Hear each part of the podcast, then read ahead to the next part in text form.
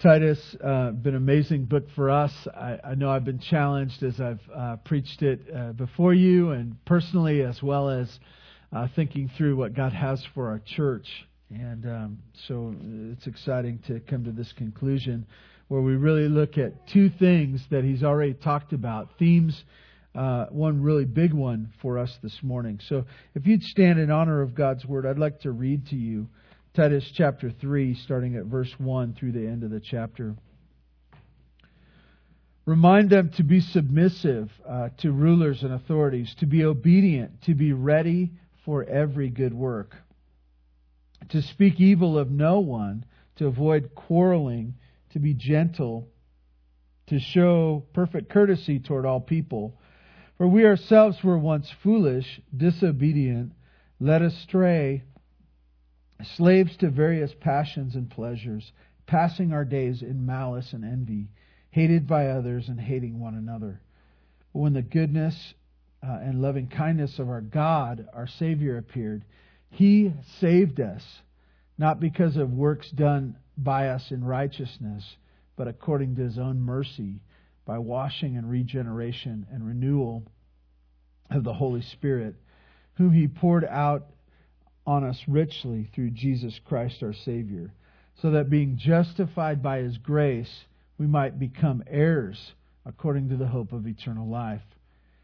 The saying is trustworthy, and I want to insist on these things so that those who have believed in God may be careful to devote themselves to good works. These things are excellent and profitable for people, but avoid foolish controversies, genealogies, dissensions, and quarrels about the law for they are unprofitable and worthless. As for a person who stirs up division, after warning him once and then twice, have nothing more to do with him, knowing that such a person is warped and sinful and is self condemned. When I send Artemas and Tychicus to you, do your best to come to me at Nicopolis, for I have decided to spend the winter there. Do your best to speed Zenas the lawyer and Apollos on their way See that they, are la- they, they lack nothing. And let our people learn to devote themselves to good works, so as to help cases of urgent need and not be unfruitful.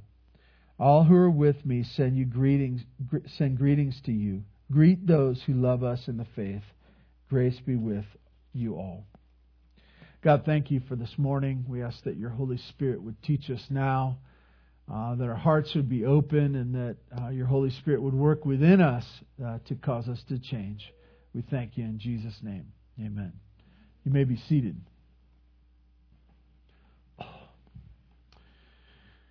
So, we've gone through this passage, and I want to talk about this last section.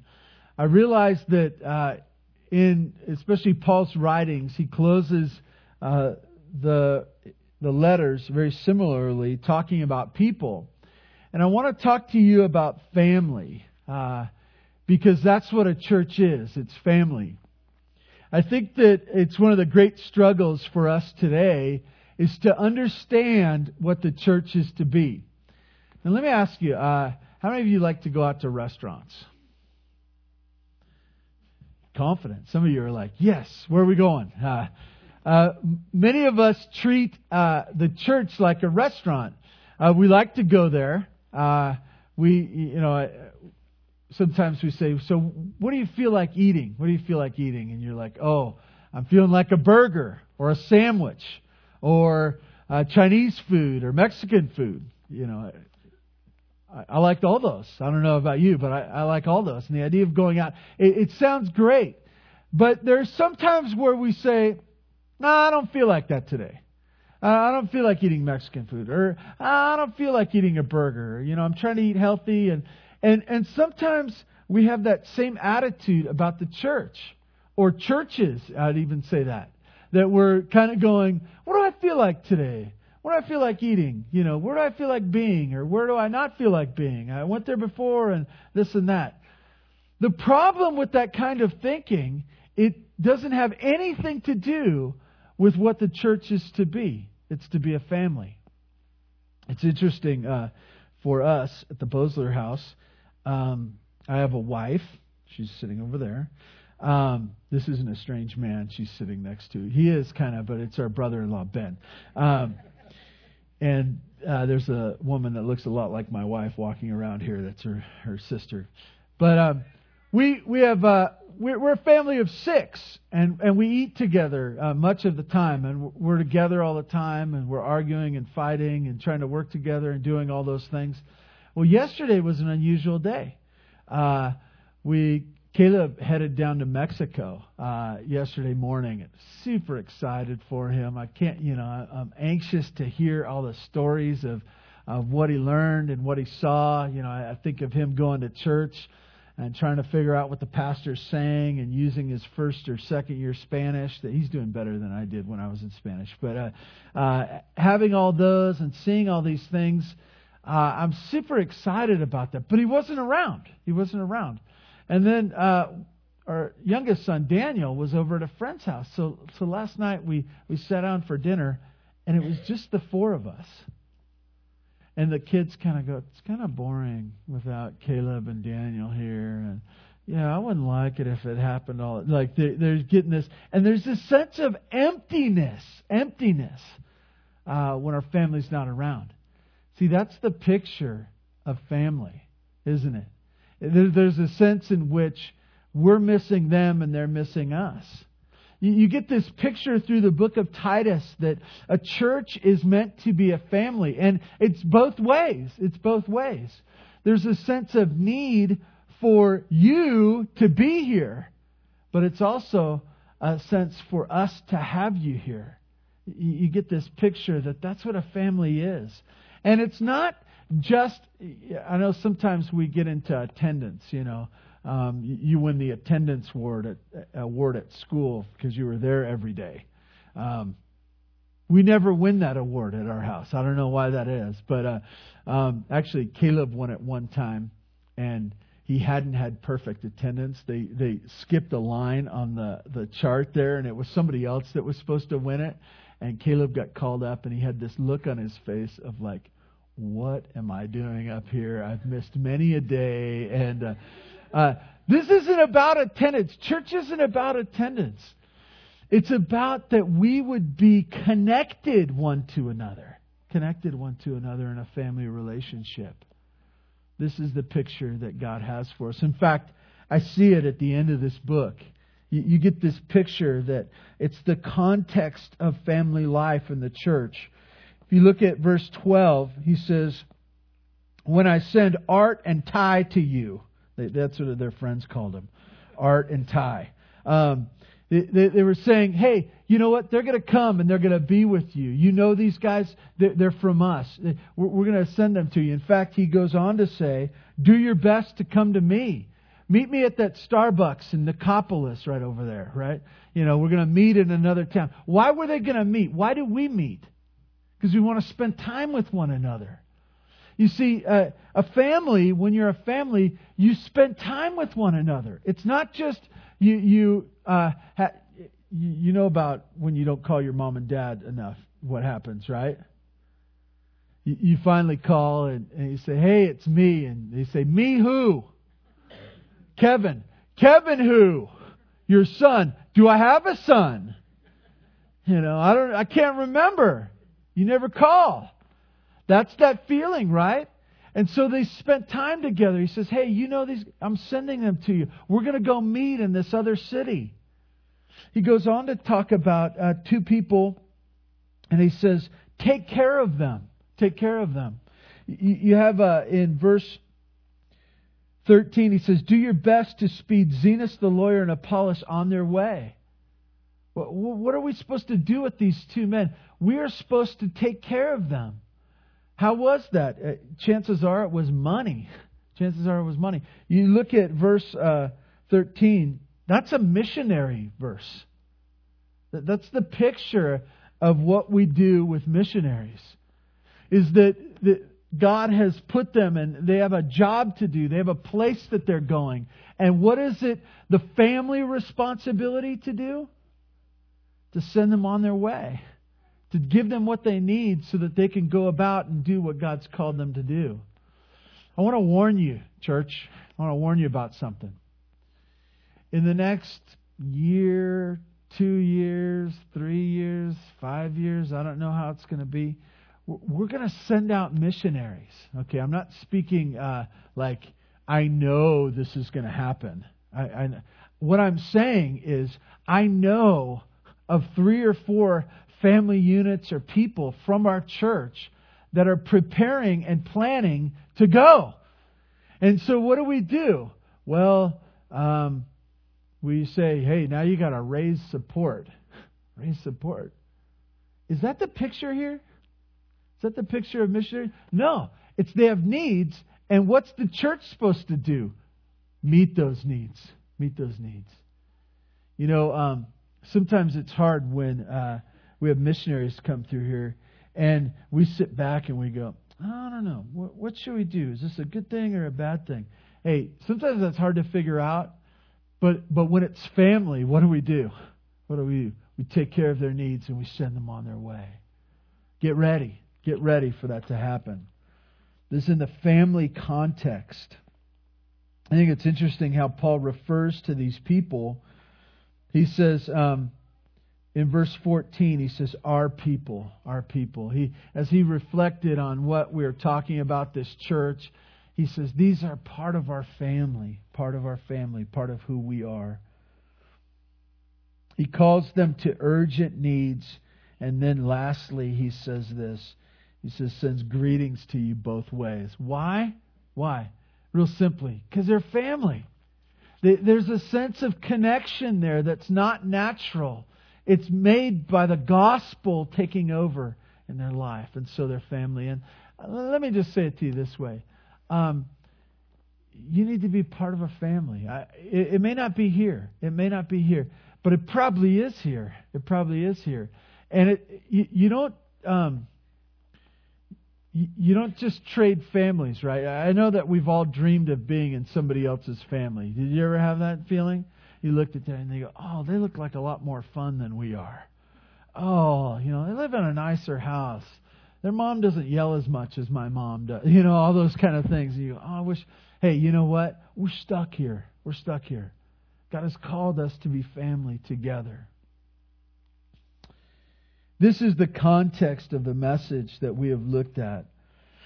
This morning, I really want to focus on verse 14 because I think it's his, a theme that he has pulled out throughout the book of Titus that I think is his last his last saying, he says, I want you to get this and get it clearly. In verse 13, he says, And let our people learn to devote themselves to good works so as to help cases of urgent need and not be unfruitful. A couple of things here. First of all, um, he wants us to have a fruitful life. Paul wants to make sure that Titus knows that that church is to be fruitful. But bigger than that, God is working in Paul's life to direct a message. He says, Hey, I've saved you. I've saved you. I, have done something in your life. I have changed you in such an amazing way that I don't want you to live an unfruitful life. If you can picture uh, a fruit tree, and you plant it. And you plant it as a small little seedling, and you you you put the the soil, you prepare the soil, you dig a, a large hole, and you put a good soil around it. You, you put some fertilizer on it. You you protect it from the gophers if you're up here, uh, and you put some uh, other stuff around it so the deer and rabbits won't eat it. And you you, you say I'm going to protect it, and you water it you water it faithfully and you're, you're weeding around it and you're tending to it. And year after year, you're, you're trimming at the tree. And, and then it, it comes and it's, be- it's this beautiful tree and you get nothing from it. Nothing. You say, I was looking forward to these beautiful peaches or apples or whatever fruit it was, but it produces nothing. You've invested much in it. You've been patient. You've, you've tended to it, and yet it produces nothing. I know we all know about uh, wasting something, right? Of working really hard and at the end of the day, stepping back and saying, I didn't accomplish anything. I worked real hard for nothing. The, the warning here is this that that could happen to you.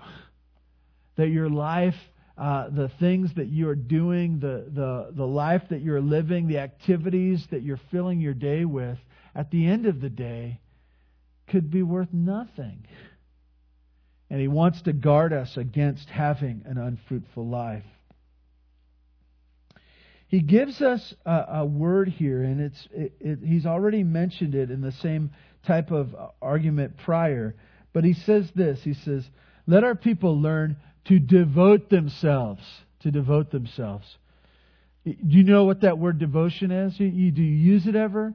It's the idea of, of saying, this is what I'm going to be committed to. Or, or even maybe another word that's simpler to, for us to understand. This is going to be my priority. My priority. I'm always amazed uh, at athletes, and uh, specifically, I think of Olympic athletes, because they drive to a goal. It doesn't happen all the time, right? It's not something that happens every year. It doesn't go on your schedule. It's like they know a date and they push to it. And so what do they do? They get up early, right? They get up early. They have a training regimen that, that no one else does. In fact, their peers, many, many times they, they're, they're homeschooled. They, they don't have, they don't go to a regular high school. Why?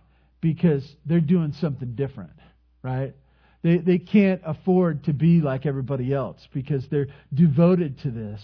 And then you, you watch what they eat. What do they eat? Stuff that you and I wouldn't eat, right? Super healthy, and they have these diets that they're, they're really, they, they figure everything out and they say, This is what I need to eat. Why? Because they're devoted. That's their priority.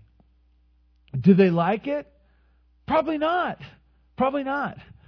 They're doing things that they probably don't like to do so that they can reach the goal. They're committed to it. And you get this, this picture that they have made something their priority, and so they're driving to it. This morning, we're going to talk about something, one thing, that, that we are called to by God to be devoted to, to make it our priority. It's interesting. Um, when something is a priority for you, it piques your interest. You know, if it's your priority to be a great musician and you overhear somebody talking about your instrument in Starbucks, you kind of go like this Hey, I want to talk to them because that's my priority. You, when you, you know, the catalogs come and when it's something you're interested in, you, you get that big stack and it's almost like you're happy to get a catalog. Some of you are happy to get catalogs, aren't you? Uh, it, it's because it's something that you love have chosen to make a priority above other things. Well, what is it? Um, it's good works. It's good works. This morning, um, we're going to talk about good works. What, is, what does that mean? What are they? And in your mind right now, I, I just want to breeze through the book of Titus real, real briefly um, and just show you that good works is found throughout the book. In verse uh, chapter 1 verse 8, talking about overseers and elders qualifications and identifications, it says this. In verse 8 it says, but, uh, but hospitable, a lover of good, a lover of good. And the first idea is that, that to be a, a, a leader in the church, to identify yourself as God's man, is that you be a lover of that which is good. If you skip down to verse 16, it's talking about sinful people. In fact, people in Crete. Crete was known to be a sinful place. In verse 16, it says, They profess to know God, but deny Him by their works. They are detestable, disobedient, unfit for any good work. Remember that unfit for any good work. We're going to talk about what fits us to um, accomplish that which God calls us to. Uh, chapter 2, verse 7, talking about Titus himself, he says, Show yourself in all respects to be a model of good works. Skipping down to verse 14, talking about our salvation, it says this Who gave himself, meaning Jesus, gave himself for us to redeem us from all lawlessness and to purify for himself a people for his own possession who are zealous for good works. You get that picture? Zealous for good works? Excited about good works? That's the idea of having that as a priority. You're saying, hey, we need someone to, to do good works. And you're like, I love doing that. I'm excited. You're calling my name. I, you know, I, I zone out on all other things, but when I see this, this is what He's made me for. As you skip down to verse, um, chapter 3, verse 1, he says, Remind them to be submissive to rulers and authorities, to be obedient, to be ready for every good work. Ready, once again. As we look down uh, to verse 8 in chapter 3 it says this after he talks about our salvation being saved he says this the saying is trustworthy and i want you to insist on these things so that those who believe in god may be careful to devote themselves to good works. There it is again right? Devote themselves even in the same construction there. The sad thing about talking about good works is that most of us don't even know what good works are. We don't even know what they are. Um, part of my upbringing messes me up in the uh, church training that I am. Sometimes immediately I go, good works, baptism and communion. It's not what it is. It's not what good works are. Baptism and communion. Sometimes we think of good works and we say, uh, I know what good works are. They're things that I do that make me look good. And so they're good works. I look good and I did them so they're good works. It, it all flows together. That's not what the Bible's talking about.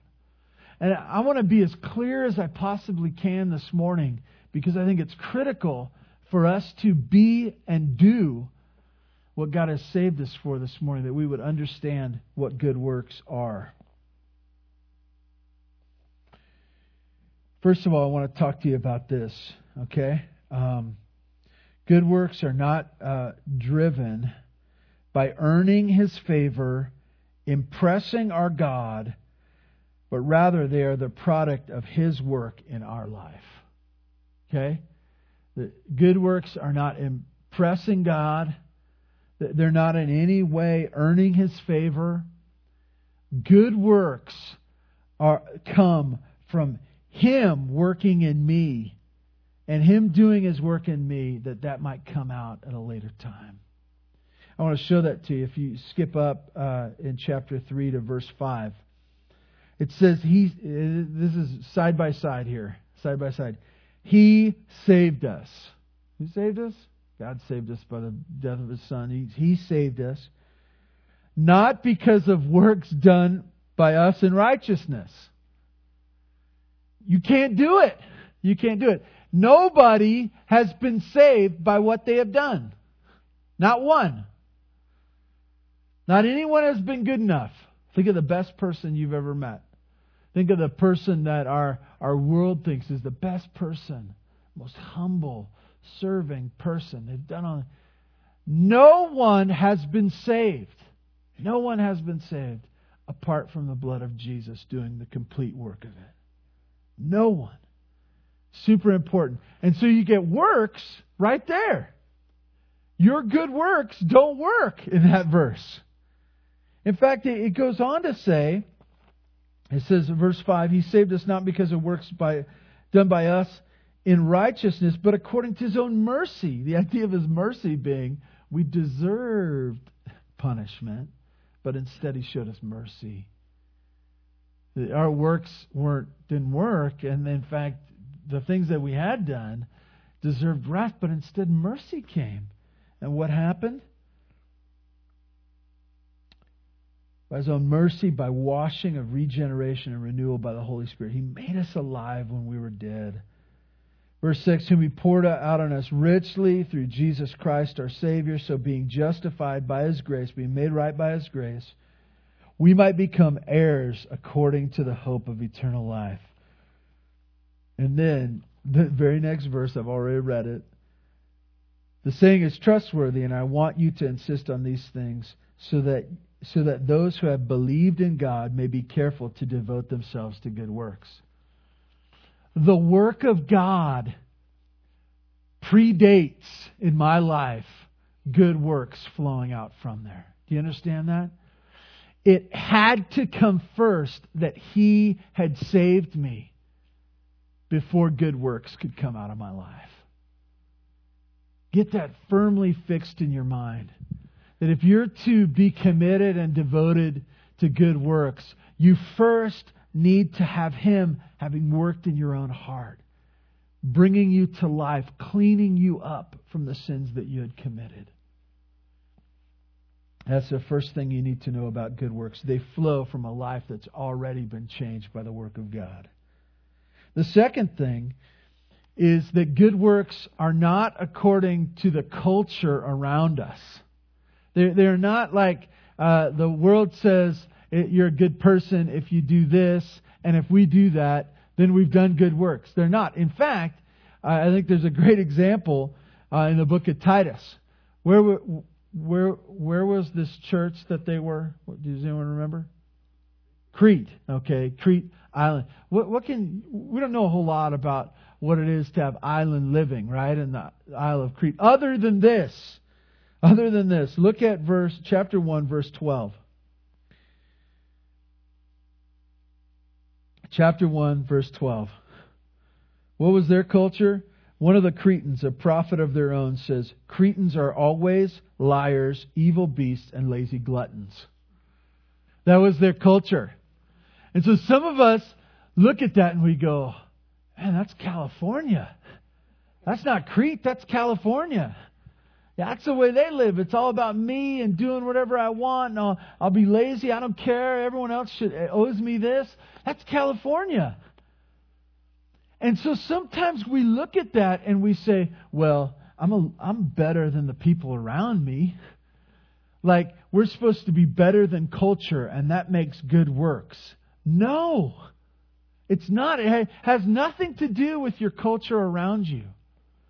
It has everything to do with how God sees us living and what He calls us to. Good is according to God, not according to our culture. Third thing I want to tell you about good works is this it bears fruit in the gospel work. It bears fruit. Why? Why is it that he says, hey, be committed to good works? Why? Isn't it easier to, to, to just take care of yourself? Isn't it easier to just take care of your own needs? You just say, I'm just going to take care of what I want to do and take care of my own business, mind my own business, just, just quietly take care of myself. You say, why would I be committed to good works, outward things? Because it is the safeguard against having that wasted life. In fact, it will produce fruit. It will produce fruit.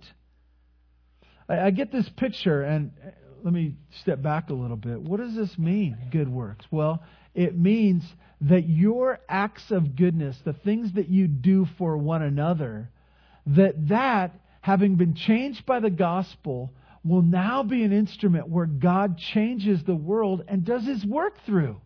You have an example right in the passage. Hey, this lawyer guy and this other guy, uh, send them on their way. Well, what, what was happening? They were giving money. They were providing a new knapsack or new shoes or uh, food for the trip. They were saying, Hey, I'm encouraging you. They were going out of their way. They were setting these two up and then they were supposed to send them on their way. That was ministering to it. That was taking care of their needs, not their own. And so, what, what was that going to do? That was going to go, whatever they were doing, what kind of ministry they were doing. I don't know what they were doing. We don't know. But that, that was going to go produce fruit. You know, there's a danger for us to, to think in grand terms and miss the opportunities all around us. I, I think of this verse being a great one for missionaries and moms. Don't you see moms in there? Don't you? You got to study the Greek a little bit more to see that in there. The picture here is this that um, you know I've I've known some moms. I live with the mom. I had a you know I have a mom. Don't live with her anymore. Uh, I've talked to other moms. There's some things about being moms that aren't that great, right? You know, there's a sense where you know they don't the kids don't say to you say mom what would fit into your schedule right now? Are, are mom can, uh, i got some things i need to uh, work on and stuff like this. Are you okay with us doing that now? Uh, no they just kind of barge into your life kick your own legos over and uh, take your schedule rip it in front of your face and then say i'm now the most important thing right now right? Hey, moms, good works. And you say, well, why? Why? Why should I display good works to this uh, ungrateful? Uh, you know, I could go on. I could go on. I won't. You, you know what I'm talking about, right, moms? You, you say, why should I? Good works. And you know what good works produce? Fruit. Fruit of the gospel. Moms, your greatest mission field is the kids that you have, have raised and are raising. It's your greatest mission field. And, and you want the fruit of the gospel to go out in them. You, you realize you're saying, well, that's going to take me putting myself aside. Exactly. Exactly. And it's worth it. It's worth it. Because it will leave your life, it, it will, leave, it will protect your life from being unfruitful. It will bear fruit in the gospel work. In the context of this book, he says, the reason you do this is not just to work hard, not just to give, but the increase that will bring in the gospel. Next thing I want to talk about is that good works benefit others, not self. Good works benefit others, not self. I think sometimes we um, we have this attitude in our own hearts that my good works are on my terms, what I want to do when I want to do it. And, and, and that's, that will be a benefit to everyone else because I want to do it. It's not. It's for their benefit. It's very practical. Um, let me give you an example. Say I like to cook. I, I'm I love to cook, and I say, you know what, I'm going to do a good work by me cooking for you. Me cooking for you. And when it's, it's one of our family recipes, I know you'll just love it. And I love cooking it. It's pig parts, potatoes, and sauerkraut. You take pig feet and the ears and the face and the nose and you put it in a pot with sauerkraut and potatoes and then you simmer it over a long period, slow and low. You know, it's just this beautiful thing. It, the aroma just fills the house. And I show up, a beautiful day for it too. This would just be a perfect day where I show up to your house with this pot of pig parts. It's got a fancier name, I'm sure. Uh, but I show up at your house and I say, I've made this for you. This is my good work of the day. And, and some of you would look at me and you go, Oh, you shouldn't have. You shouldn't have. You say, I'm just doing good works, just like we went through in God's Word. That's not a good work. It's not a good work. It, it, it's meeting the other person's needs, not your own. It's not saying, hey, this is what I do. It will meet your need whether you like it or not. I think about um, how this works. Uh, I, I thought of a friend. Um, some of my high school buddies, they were in their first couple of years of college. We were friends in high school, and they had this great idea that they were going to go up to Alaska for the summer. And uh, you know, the, they were packing, and the you know, late at night, and they got some great ideas late at night that, you know, hey, let's let's shave our head. Let, us shave our heads, you know. And get the razors out, and they just, you know, they're skin, and they're they're they're so excited about their new hairdo. Well, one of their grandmothers um, had gone out and bought them all this hair care products like shampoo and stuff, and she was so mad at them. She was so mad at them because she had bought this for them. The problem was they didn't need it. They didn't need it. What I want you to see is that good works, good works, have everything to do with the needs of people and specifically the need of the gospel. That, that we respond to needs not because of what we want to do, but because of what's needed. It's very pragmatic in that sense. It benefits others, not self. In fact, it replaces it replaces self benefit. Uh, the simplest thing is money, right? Is, is if is if you need money and there's a sense of that this is part of what God's doing and He's calling me to give. If I have twenty dollars here and I give it to you, guess what? I can't spend that twenty dollars again. I, I don't just make a copy of that and then have two twenty dollar bills. I give one to you and one to me. It replaces what I was going to do. And it will always do that. I, I, think that sometimes we get confused and we say, we can have it all. We, we can give money away and we'll, we'll still be able to spend all the money we can or want. Uh, we can uh, spend time serving others and we'll still have all the time to spend on whatever we want over here. In fact, what happens is usually our plan is for this. And if we are to do good works, it's turned away from that and it's invested in others and sent out. This is what he calls for us to be our priority. You know, it's hard in our world because in our world, so much of what we are doing, uh, we go to our job in our car in our home. Uh, we come back to our home. We have our schedule. We have uh, our kids, our, our family, and, and we everything is our and and this is what we're focused and we're so busy we're so busy with all those things of us we say well when will this fit in i want to tell you it won't it won't fit in it's a cut and replace thing okay it, it, it's it, to do good works we have to set aside ourself i also want to say this um, it's focused on the fruit, not on our pride. Not on our pride. Boy, that's a tough one. It's subtle, too. Pride is so hard for us to see in our own lives. If we give money, we want a plaque that says our name on it, right? We want something that reminds people that we gave what we gave. You said, Oh, I'd never do that. I'd never do that. But would you do this?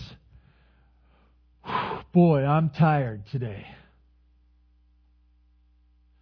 Well, why are you tired? Uh, oh, uh, boy, I just worked really hard the other day.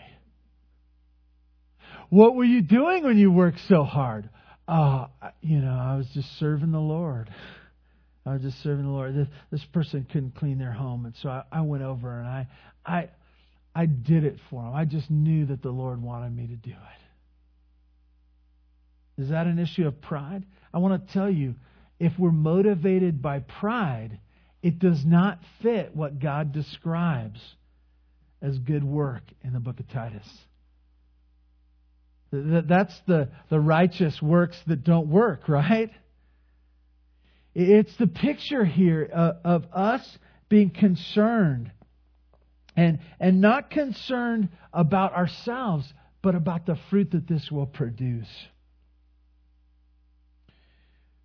Also, if I can, uh, if I can say it like this too, good works are not our spare time or money. Spare time or money. I know that uh, sometimes we uh, we have hobbies that we do, and we say, "Oh, I go to my job, I, I work my whole day, and then then I take care of stuff around the house. And if I have time, if I have time left over, uh, I do this. I spend some time doing this. But these are the important things. No, no, no. What we're talking about is committed things, right? This is what we're committed to. The picture we get here is the idea that, that we are sacrificially slaving for the kingdom of God. We are, we are considering, we are putting ourselves out not giving up the spare things.